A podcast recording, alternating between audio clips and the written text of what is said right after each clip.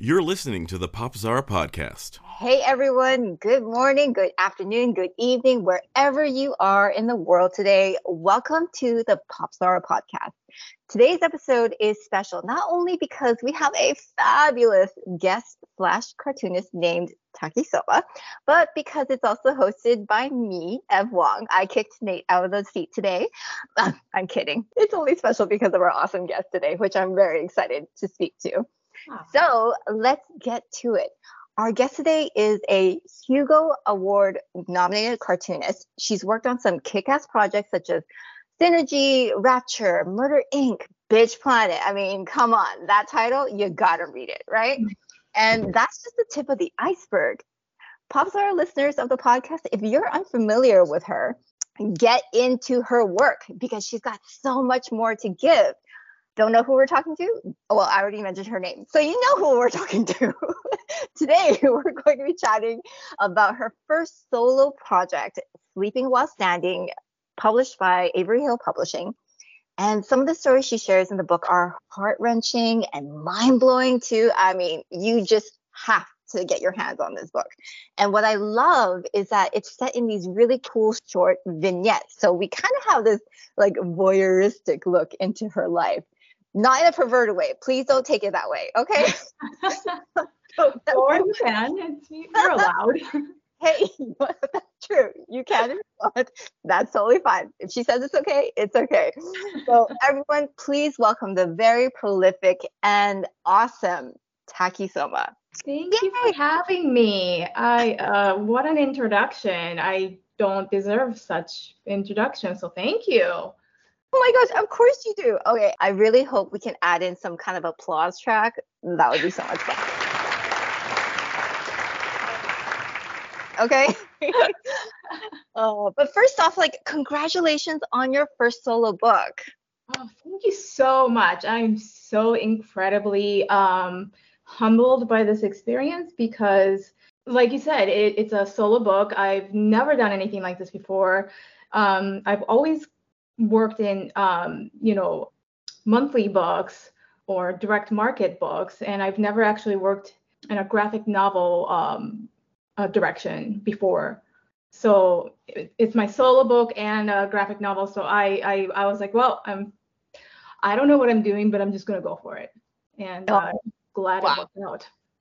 Oh my gosh, I love that this is like your debut into this, but at the same time, I mean, you've worked on so many other projects that I mentioned before too, but this is your first solo project and hopefully the beginning of many more as well. Me too. Well, so just tell us, pins and needles, what did it feel like to see your name and your art on the front cover of your own book? Surreal, weird, kind of flinchy, I'm one of those artists, I'm like, nothing I do is good enough for me. Oh, yeah, of course. So, like, once I finish anything, I'm just picking at all the things that I could improve upon and stuff like that. Because, art is never really finished. Yeah. It's just done and you just got to turn it in. So. Yes. Mm-hmm. Yeah. Oh, having that sort of discipline. Oh my gosh. That is amazing. Because sometimes it honestly feels like, it could be put off, but no, you need to and you can't keep tweaking with it afterwards. It's just, nope, it needs to be done. You got a publisher on your ass, so you need to get it done. Yeah, you got to have some type of a discipline to get that out. I think everybody has the ability to be artistic and have, can express themselves. And like I said, the thing that can get in the way is like, well, you can always tweak and you can always make it better because there is no perfection in art, Mm-hmm. So you can take a perfect script and you can read it over again, and somebody else can come in and edit some more and make it better. It's never ending. Yeah, actually, that's what you wrote. I believe it was either, I can't remember if it was your husband or your friend who wrote in the foreword who said that you're so great at cutting out the fat as well. Yes, the fat. Yeah. Gotta go. I am a kill your darling. Yes. I'm an advocate of kill your darlings. It feels great. Yeah, it's a discipline that like I learned along the way while working on this, specifically because this book of itself is I chose to tell each story in like 4 pages or less. Mm-hmm. And that gave me this discipline that I had to follow. It was just I had to trim the fat in order to tell the story. And I learned so much from, giving myself that limitation. Hmm. Oh, yes, exactly. Like whenever authors have to write 100 words or less, and they're just like, oh, my God, I can't. It's like, no, you can. You just have to get rid of all the cursory bullshit. Well. Yeah, exactly. So it was really challenging, but it was really fun at the same time. Mm-hmm. So I really learned a lot from doing this and having this discipline. I'm really appreciative of what it taught me, definitely. Mm-hmm. Yeah, I mean, plus like there's just like that, there's a beauty to it as well because it's like a really cool dip into these specific memories of yours. And it starts off with your life in Japan and mm-hmm. how through like your parents' divorce or the separation and then the divorce and then your mom meeting your stepdad. And it basically ends up with you moving to Minneapolis, Minnesota. Mm-hmm. So that means that in itself must have been a huge cultural shock, not only because of the physical size in comparison of Minneapolis in comparison to Tokyo where you were born, but the difference in like language, dress, weather, like that's what you actually addressed in the first few panels too. So can you tell us a little bit more about your first memories of landing in the States? Like what was it like for you besides the coldness? Well, the coldness was so severe. I remember like the moment I stepped out of the airport, I remember thinking like, oh, there's no way I'm going to live through this. I'm literally going to die right here because I don't know how to handle like this cold. This is a cold that is beyond language. Mm-hmm. And, it's a monster that I cannot fight. That's how I felt. Like it was just so overwhelming. That's all I can think about. But of course, I survived. And I lived in Minnesota for 22 years after landing there. But yeah, that was I like nothing else actually like went through my mind except for how cold it is. Because I landed like late January, like the coldest time of the year in Minnesota. So I nothing could prepare me for this. Like I said, it's beyond language, how cold it can get. Every year in Minnesota, it can reach like 20 below wind chill at least once a year. Oh my God. Mm-hmm. That just sounds horrible. I'm sorry. Sorry to any Minnesotans listening to this podcast right now, but how do you guys deal with that? I mean, I'm Canadian and I can't handle that cold. Yeah, we handle it by staying inside and look towards like Prince to guide us through it all. Wow, that's some resilience that you guys, like Minnesotans have. Like that's. Oh yeah, no, I mean, I think Minnesotans are hardy people for sure. Mm-hmm. Like basically, we're kind of forced to live indoors for like 9 months out of the year. Oh wow! And the summers there are no fun either. It is so incredibly humid because of all the lakes.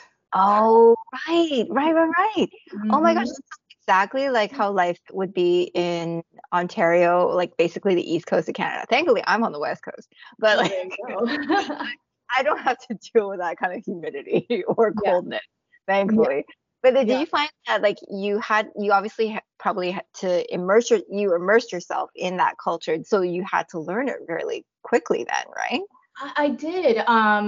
Like one thing I didn't know about Minnesota was that like there was literally no Japanese community there. I didn't have like a group that I can just kind of set myself into and feel comfortable and like learn through their lens at all.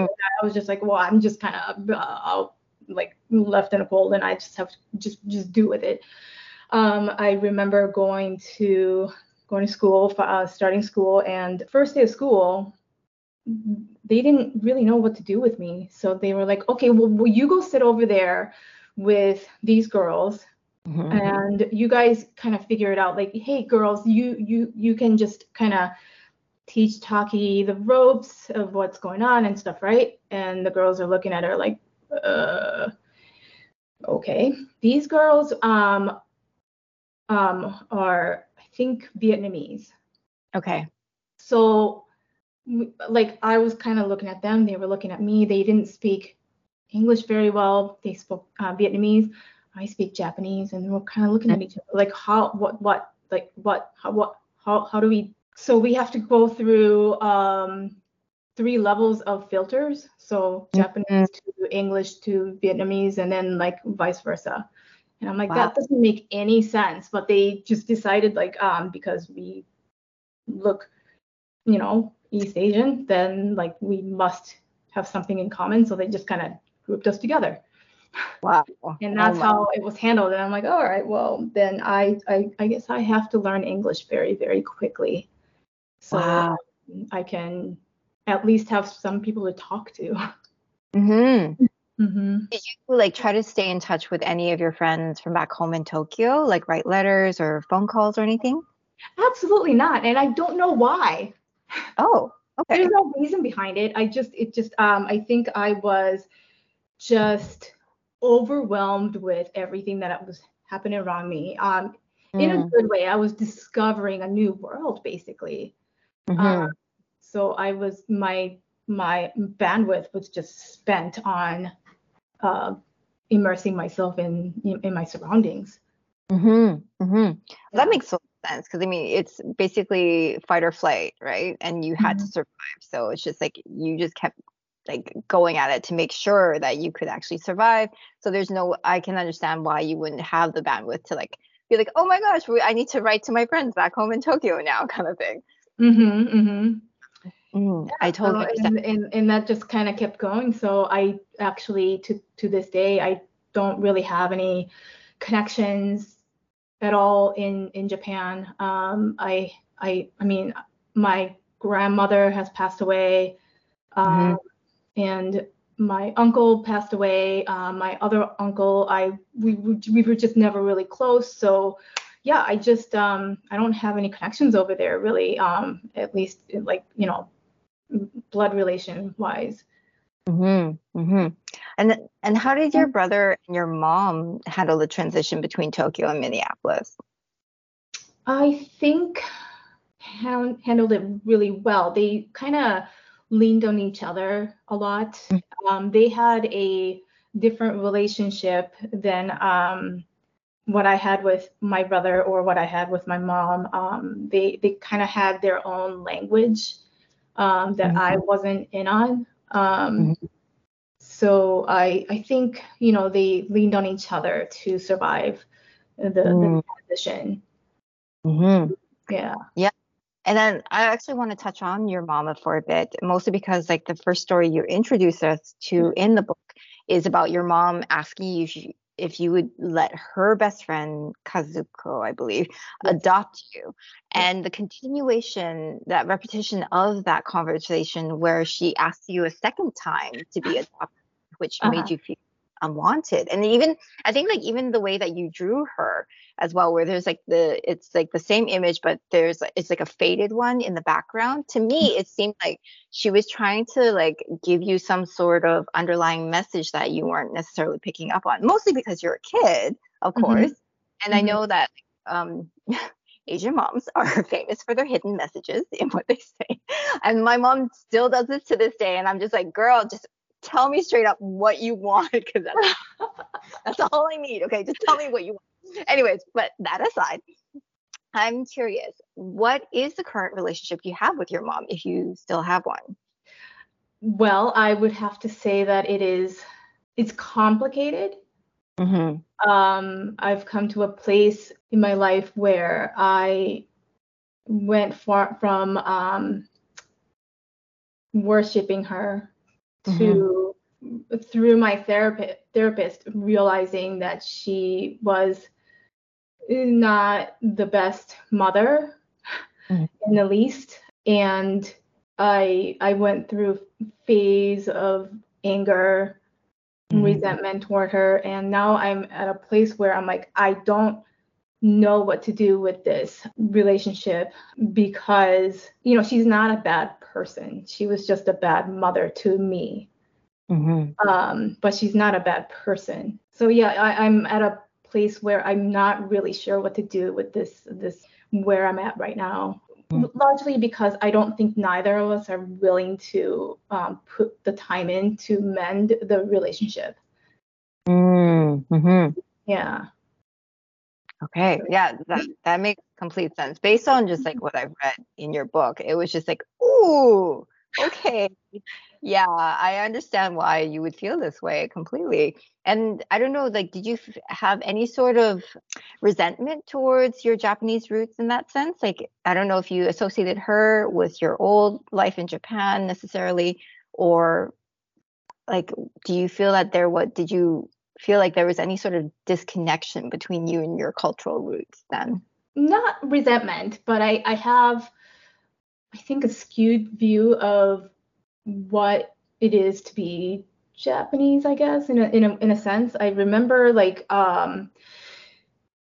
when my uncle, who's still alive, I think it was him, he were about to take off to Minnesota. He just pulled me aside and he's like, look, you're going off to America, to the US, and I just need you to know, and I'm 9 years old, just need you to know that you're Japanese and you have to be very proud of being Japanese and you have to just own being Japanese. And I'm like, well, yeah. Like, how do you not do that? Like, I can't just get rid of being Japanese. Like, that's a weird thing to say.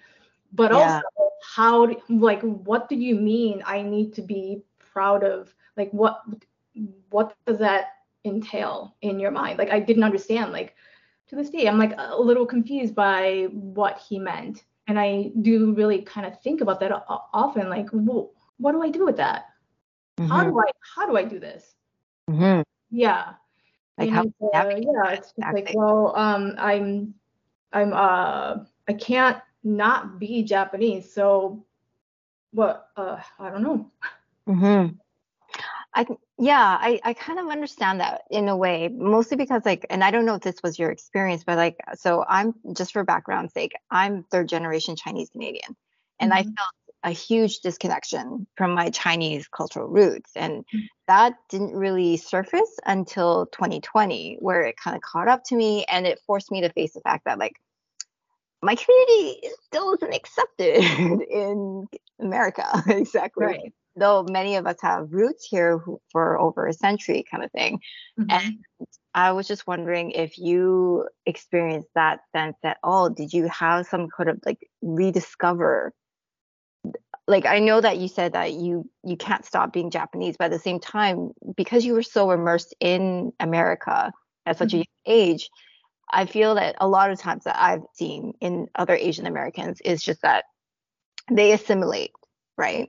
Mm-hmm. So I was just wondering if you, in that sense, like, did you rediscover anything else about your Japanese roots during the pandemic, or especially with all the attacks on the Asian community that were happening?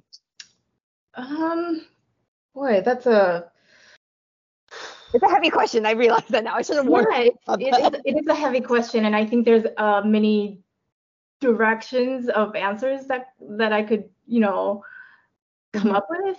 I mean,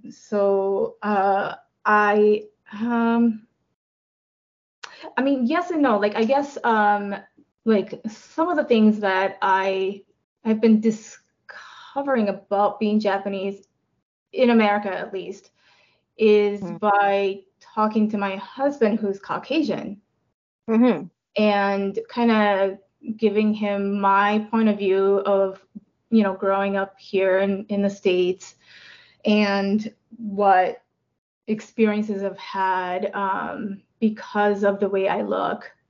Mm-hmm.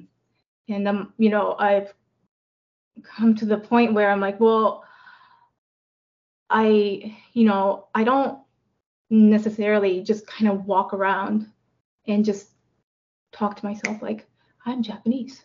Right. I'm Japanese. Like, that's not a thing that goes through anybody's mind. No one's walking around, like, my husband's not walking around and going, I'm Caucasian. That's not a thing, right? Yeah. But that is the impression I think a lot of people have about people who look different, and you don't really know anything about them. So it becomes more of a cartoonish, just a blanket statement kind of thing.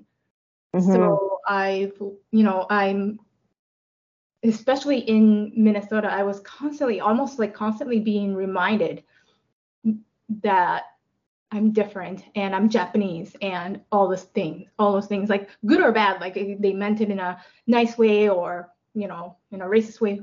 It didn't matter. It was just always a reminder. Mm-hmm. And I'm like, well, I know you don't have to tell me. Mm-hmm. You're very aware when you look in the mirror. I have a mirror at home, so yeah, no, it's cool. I know, but thank you for the reminder. Yeah. But I've always was hyper aware of these things. So when the attacks happened, I was like, oh, well, the thing is, it's these kinds of attacks that's been happening constantly all the time. Mm-hmm. It's just now we've become aware of it because of the pandemic, because people are staying at home and they're just consuming more news and information, we're just getting more news about it. But it's it's been going on forever. Racism on Asians and of course every other race has been going on forever. I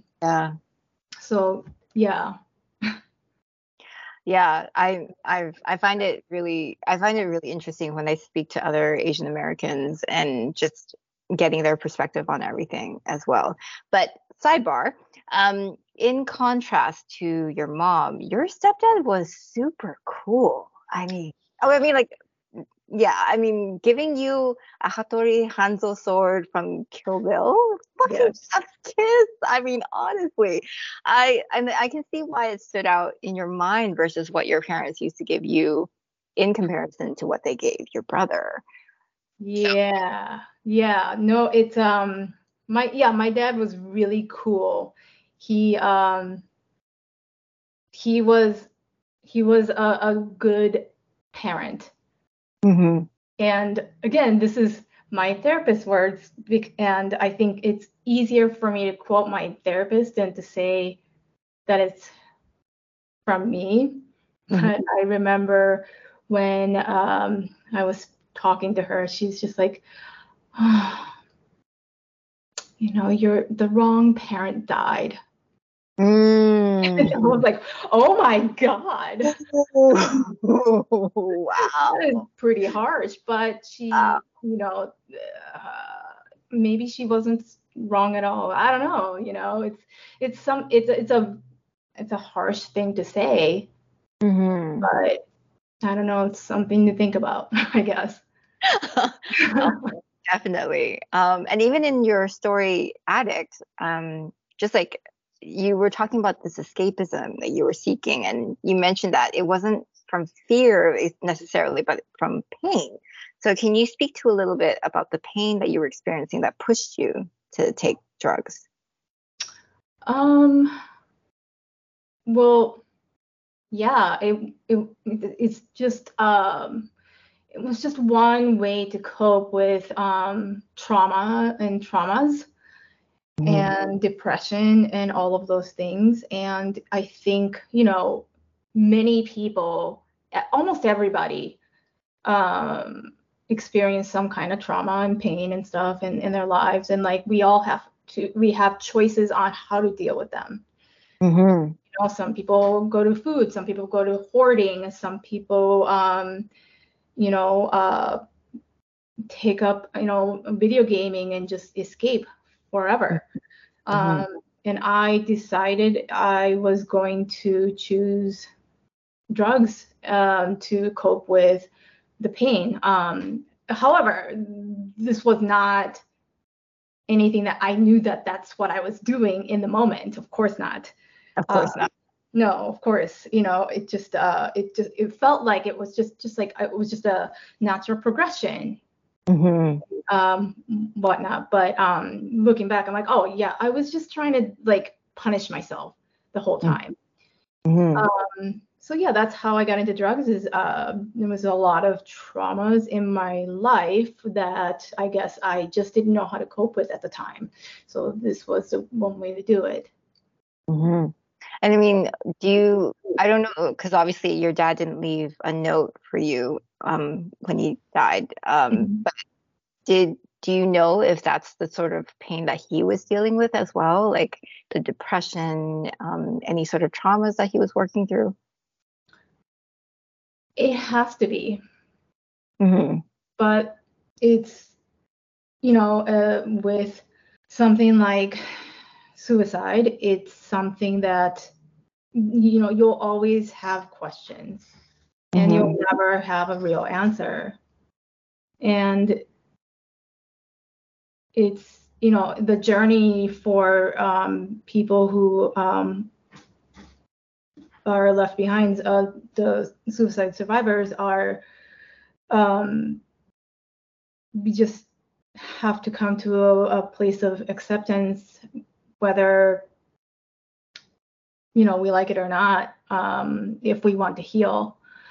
But yeah, I really don't know the reason why. I think it was a number of things. What I didn't actually mention in the book is that my dad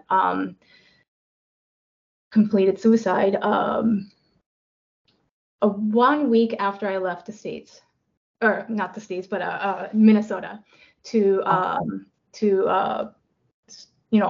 be with my then boyfriend, now husband, who was in New Jersey.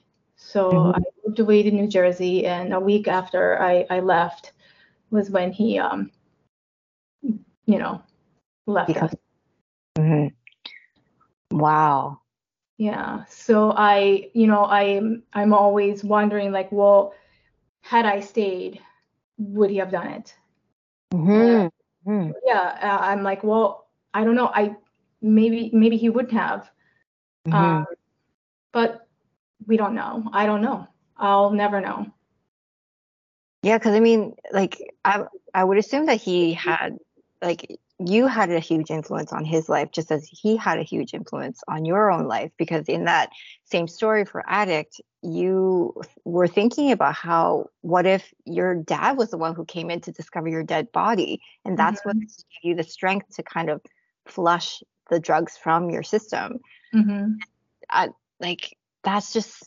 That's an incredible gift that he gave us, because you're here and you can produce the art that you're producing right now as well. Yeah. No, we were two peas in a pod. Absolutely. Oh, okay. Was he the one who encouraged you to pursue art?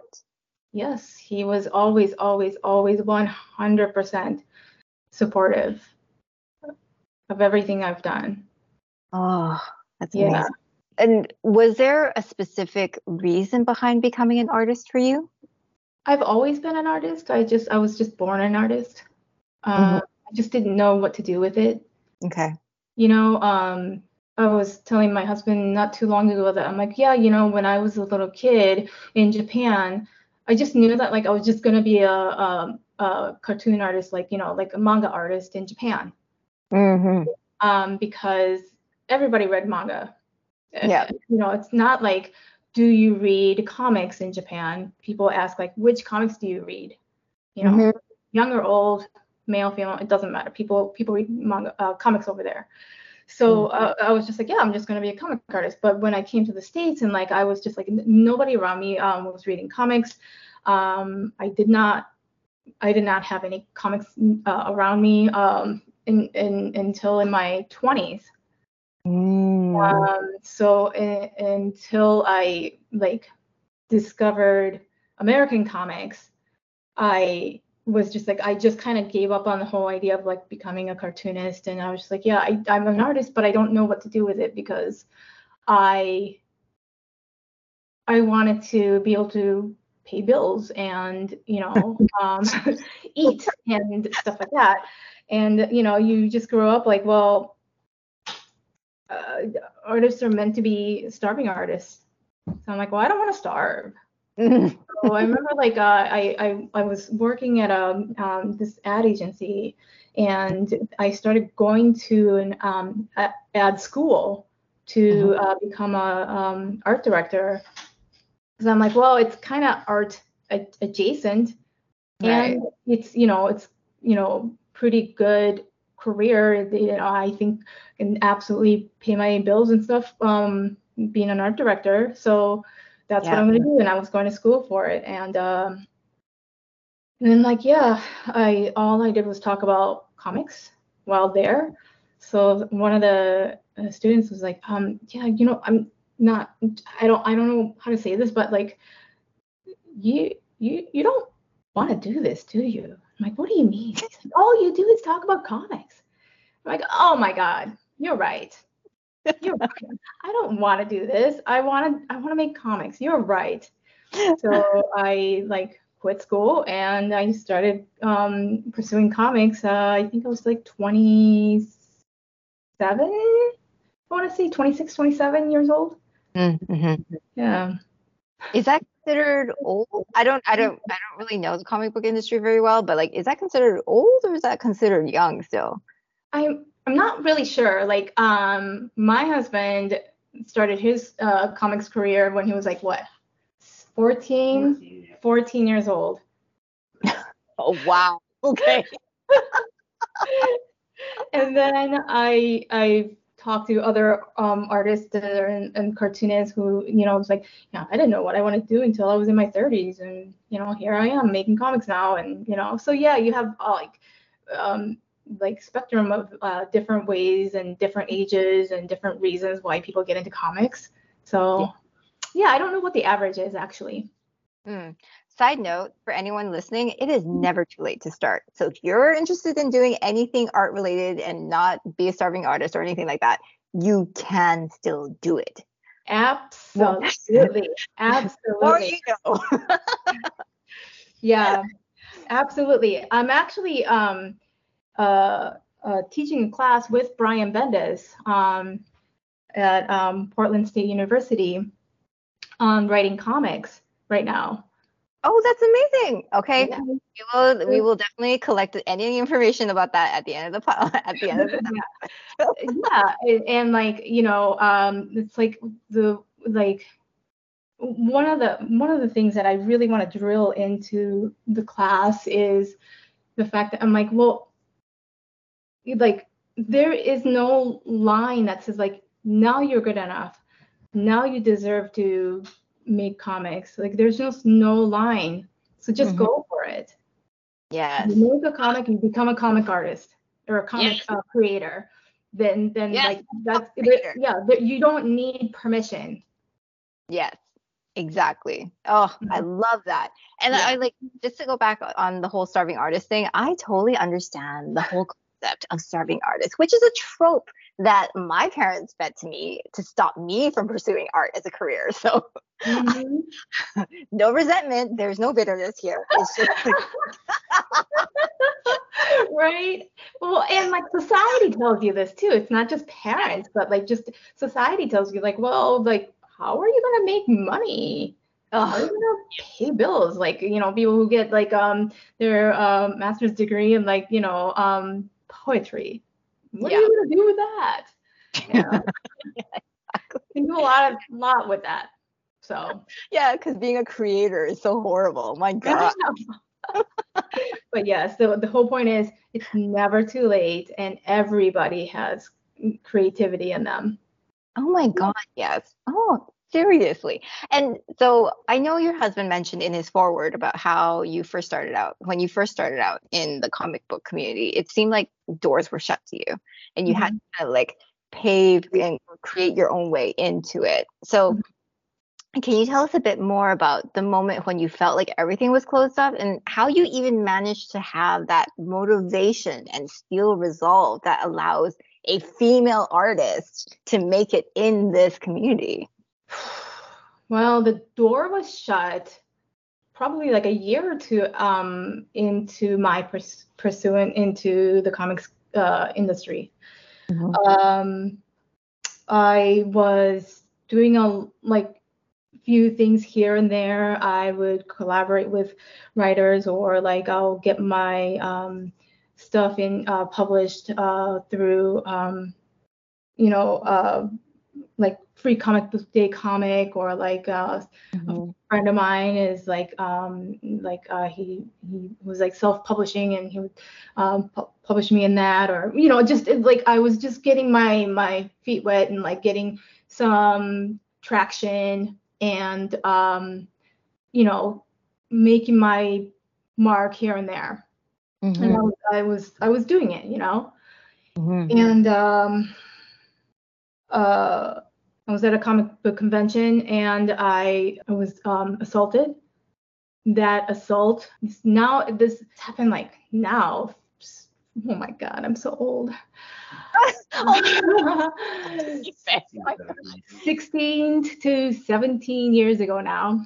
Oof, that's hard to admit, but it was, when that happened, the entire industry and like readers included, that they had very, very strong opinions about this whole incident. And the person who attacked me, he kept his position, he stayed in the industry, and everybody protected him. And I was like, well, I guess I'm that girl now. So I said in my book too, I was like, I can't prove it, but I was blacklisted, absolutely. And I knew it. So I was like, well, can I swear on this thing? Oh yeah, please do. Oh, all right. Well, fuck this. They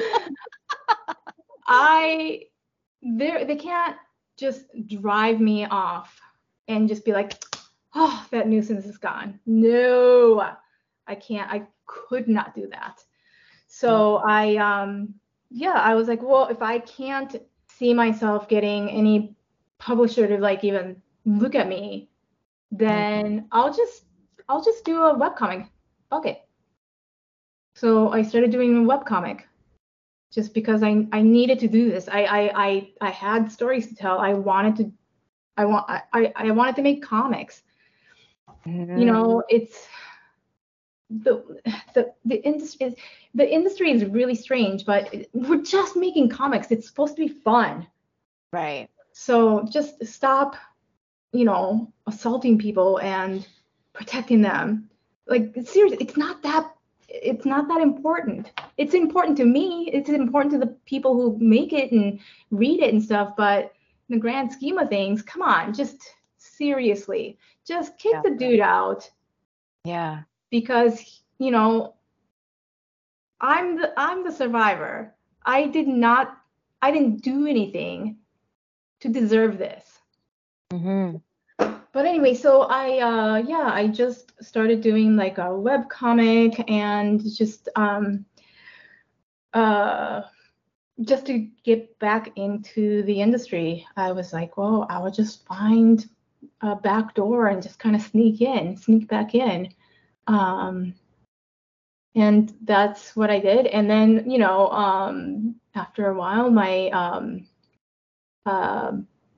I met my now husband, then I lost my father, and, moved from Jersey, Jersey to, Minnesota to Jersey to Washington, So many things happened, and for a little bit after my dad died, I just kind of crumbled into nothing. and I had to kind of build myself back up, and I wasn't even doing the webcomic or anything for a while. Mm-hmm. And after, you know, many sessions with my therapist and, you know, going through antidepressants and such, I was finally able to like start creating again, but I just didn't know what to do. I'm like, well, what do I do? Like, you know, he's still around, the guy who attacked me, and you know, the story, like the whole incident was so big that like that's all anyone can remember about me for the longest time. So I'm like, oh, what do I do? What can I do to get back in? Like this is like. Mm-hmm. Luckily, what, you know, because my husband is a cartoonist also, mm-hmm. Michael Loming, and he was like, why don't we just make our own and just kind of go from there? Mm-hmm. And I'm like, that's a great idea. Let's do that. Why didn't we think about that before? We're both cartoonists. So yeah, but I guess I wasn't ready, you know. But yeah, that's how I got back into comics, is just collaborating with my husband, because it was the safest way to get back in and feel supported. And yeah, so that was how I got back into comics. So I snuck in with my husband in my arm. That's amazing. But and I think just like for all the people who've been following you or who are just hearing this for the first time, they will find some sort of relief in the resolution. Maybe not the resolution that you were looking for, that's achieved in your case, but it's in the book. So, which means, people, you need to go pick it up to find out exactly what happens. But again, read the book. Yeah, read the book. But again, like, let's be real. Like, the comic book industry is male dominated and full of misogyny. So breaking through and creating your own little haven is like a huge fucking feat, regardless. And I feel like sometimes, like that's like something I need to applaud you for. That is huge. Thank you. Yeah. Thank you so much. Oh my God, just, I love the fact that you're actually accepting it this time. Just accepting my compliments. So can you tell us a little why you had this book set up the way it is? I mean, you mentioned that box was the first one that you worked on in late 2018, I think it was, but that's more towards the middle. So I understand the timeline that you wanted to set up, just like going from your childhood in Japan to Minnesota, but I was kind of curious why you set up the rest of the book the way you did. Yeah, that the way that it reads is something that I kind of laid out toward the very, very end. Mm-hmm. Because I didn't have like a linear story in mind when I would work on, you know, these certain chapters. I was like, well, I need to talk about this, and so I'll talk about adoption. I'll talk about zombies, or you know, toys, and all those things. Like, so I wasn't really thinking like, how can I make this a cohesive narrative to, you know, like as I was working on all of these different subjects, like I'm like, oh my God, I don't know how I'm going to put this together that will read. Like, I'm not sure how this is going to work out, but I'm just going to go with it. I just followed my gut. And I was like, well, just work on stuff that needs to be worked out, and that is calling your heart, and you know, it'll work out. If it doesn't work out, then it doesn't work out, but that shouldn't stop me or anyone from, you know, making comics. Exactly. I almost like was hoping that my editor and publisher Ricky to kind of see the pattern and be like, I think it'll work like this. But I was like, oh, I just like after I was done with all of the stories and I just kind of looked it over, I'm like, oh, I think I can just kind of put it this way and it'll kind of sort of make sense, because it's almost a little bit linear in time passing to a certain degree, but not really. So it'll feel pretty random at times, but I think it kind of has a pretty good rhythm, hopefully. Yeah, and I honestly also really love the story about your cat, Xander.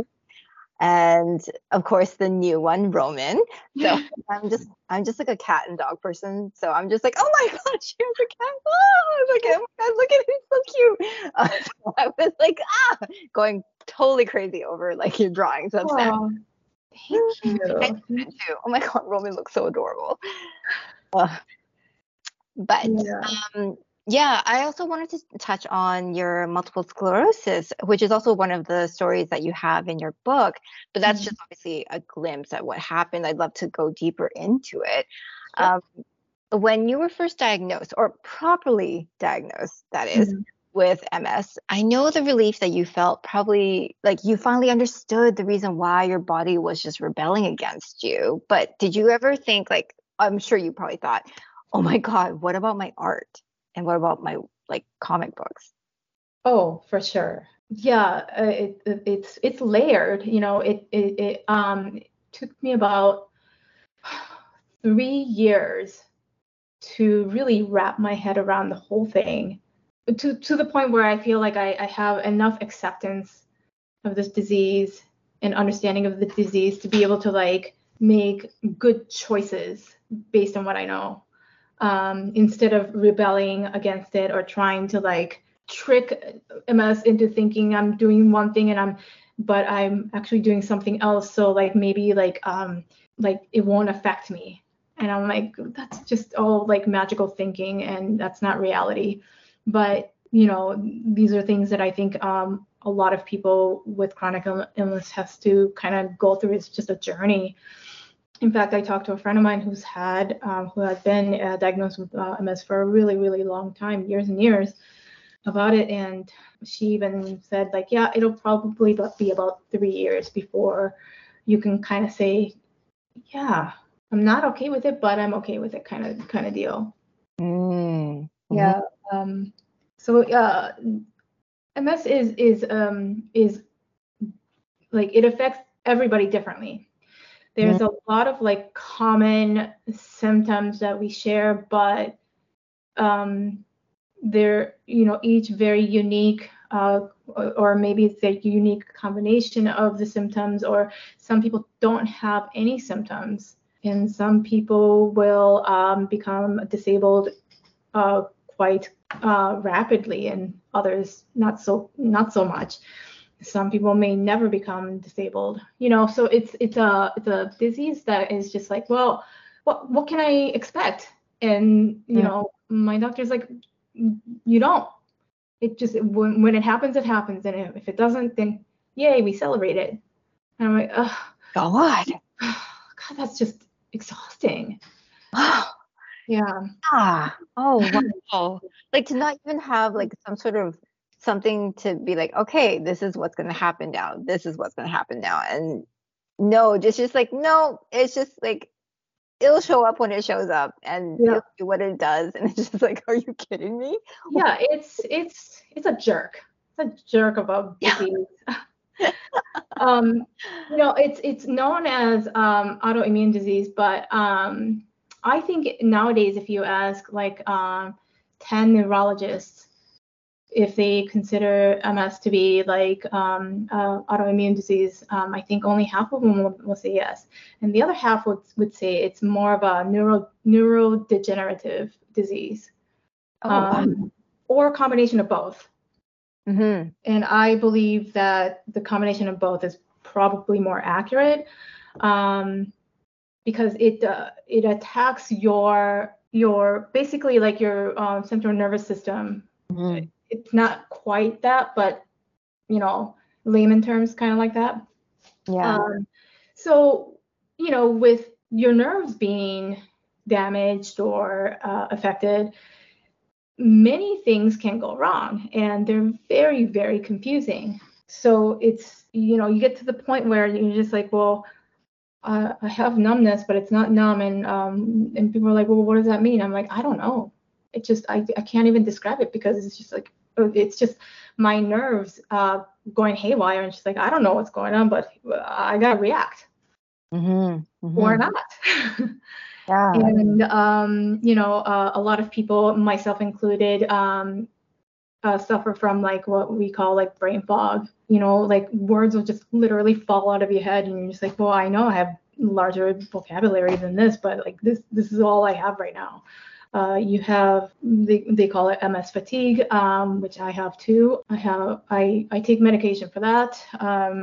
And fatigue is like the biggest, number one symptom that I suffer from every day. So I have to kind of parse out what I think I can handle that day. But like I said, it's just kind of like it just wants to do what it wants to do on a day-to-day basis. So I'm not really sure like if I can handle, you know, I can't really make any plans. Oh, God, that's so annoying. It's like a frat boy. Yes. Yeah, so like to go back to like the art and like what's going to happen with my art and everything, I got to a point where I figured out like the best way to produce art but also preserve my energy as much as possible is just go 100% digital, which was not something that I was like excited about. Mm-hmm. But the alternative is to suffer, you know, fatigue to the point where I can't really do anything. So I'm like, well, yeah. So I'll just do 100% digital, and at least I can read comics this way. Hey, any way you can. Yep. Right. Yep. Yep. Exactly. Any way you can. Well, oh my gosh. I honestly, I feel like I could talk to you for hours about this. And I know that in your afterward, I'm just like, you're looking for friends. Hey, you got a friend right here as well. Oh, thanks. Yes. So you got a friend in me too. Yay. I would love to keep in contact with you after the podcast as well. So before I ask the last question though, do you feel like there was a specific message you wanted this book to have for your new and maybe current fans as well? I guess the message I wanted to have in this book is that I didn't know that my life was as unique as it was as I was living it. But I hope by reading my book that everybody has lived a really unique life, and no matter how different we all experience, like the different experiences that we go through, that if we're open to sharing these experiences, that we'll learn that like we have a lot in common. Mm-hmm. We're human and we're people, and like that, like the takeaway is that there are many ways to be able to connect people in many different ways, even though you can't really walk through somebody's shoes and like really go through it, but there are ways to connect with each other. And yeah, it's just a universal thing. We all feel really lonely in our experiences at times, but mm-hmm. there are ways to connect those lonely moments. Oh my gosh, yes. That is so, so true. And I really, really wish more people would take that to heart as well. Yeah. It's just, we are all human. We do need to connect, and we do all feel lonely. And it's just like the best way to connect is to share our stories as well, mm-hmm. just to keep them alive as well. Like, I think stories are living things, and you need to keep them alive by telling them. You can't just keep them bottled up inside. Yes, exactly. Oh my gosh. So everyone who's listening right now, please keep your eye out for more Takisoma work. But for now, I mean, like, make sure and go out, grab her newest release, Sleeping While Standing, published by Avery Hill Publishing. And it's released on July 14th in the UK and July 21st in the US. So lastly, tell us where we can find more info about you and work that you have in the pipeline, especially that course that you're creating with your friend Bendis. Please let us hear where we can find you. Well, I am at Takisoma in all of platforms like Facebook, Twitter, Instagram. As far as the course goes, this will be my last semester that I'm going to be working with him, because I can only teach through Zoom, and I think they're going to go in person next semester. So this will be my last one. And my husband and I are actually working on a graphic novel together about Van Gogh that I wrote, and he's going to draw. And currently I am writing another graphic novel where I just don't know who's going to be the artist or if I'm going to do it or anything, but I'm just going to write it because why not? Amazing. Oh my gosh. And like, if you said all that and no one knew that you had MS, they'd be like, yeah, that's normal. But you have MS. And at the same time, it's just like, holy shit, you're still going strong. You're like, fuck MS. I'm going strong. I don't care. It's kind of thing. So I love that. Oh my gosh, that's so awesome. Thank you everyone for listening to the Popzara podcast, and we will catch you next time. And thank you so much again, Taki, for joining us today for this special episode. Thank you for having me. You've been listening to the Popzara podcast. For more quality original content, check out popzara.com for the latest reviews and previews in gaming, movies, tech, and more.